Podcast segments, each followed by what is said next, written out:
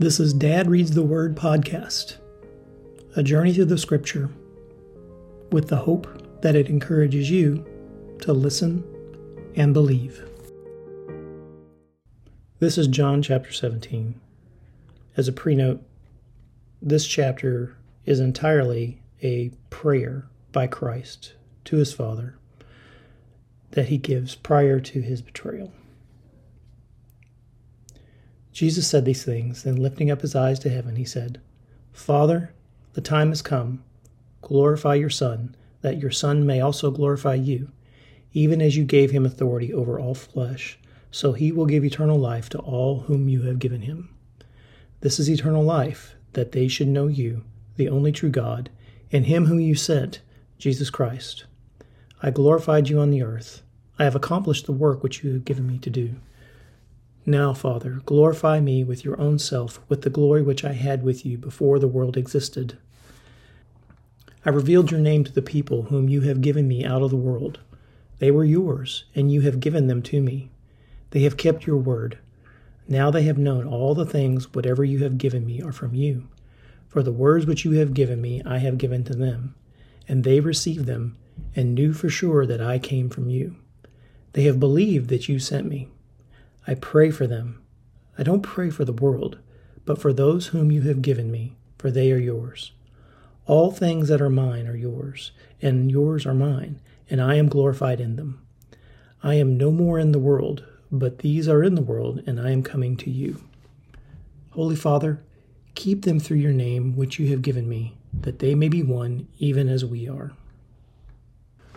While I was with them in the world, I kept them in your name. I have kept those whom you have given me.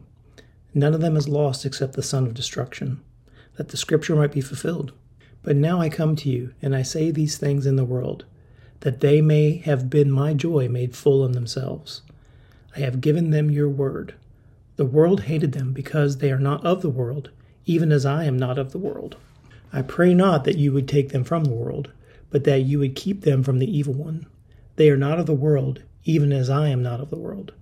Sanctify them in your truth. Your word is truth. As you sent me into the world, even so I have sent them into the world.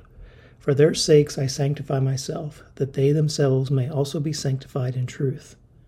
Not for these only do I pray, but for those also who will believe in me through their word, that they may all be one, even as you, Father, are in me, and I in you, that they also may be one in us, that the world may believe that you sent me.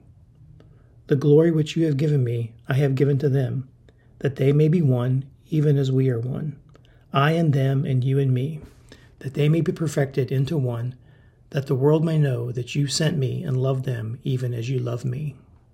Father, I desire that they also, whom you have given me, be with me where I am, that they may see my glory which you have given me. For you loved me before the foundation of the world. Righteous Father, the world hasn't known you, but I knew you. These knew that you sent me. I have made known to them your name, and will make it known, that the love with which you loved me may be in them, and I in them. Thanks for the Word of God.